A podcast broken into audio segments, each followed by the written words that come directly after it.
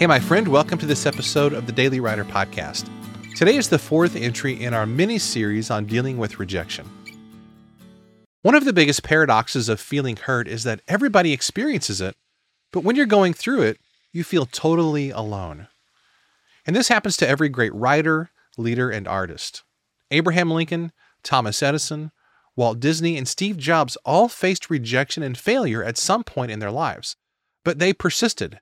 They were resilient, they had the right attitude, and they kept at it until their dreams became a reality. Did you really think that success was going to come so easily? Not a chance. The trials that you're going through now are shaping and molding you for something greater that's going to happen down the road. But you won't be able to handle that success later on unless you're ready for it. So if you can't properly handle the times now when you feel down or frustrated or rejected, you're not going to be able to handle the times later on when you're on top and when you have more success and more responsibility. Both of those experiences, being on top as well as feeling low, both of those experiences call for discipline, focus, and persistence. They're really not so different. Abraham Lincoln would have never been able to handle the pressure of being president if he hadn't gone through all the trials and rejection of his younger years. In the same way, the things you're going through today are preparing you for tomorrow. So pay attention and get focused, because guess what? Your big day is just around the corner. Here's today's question.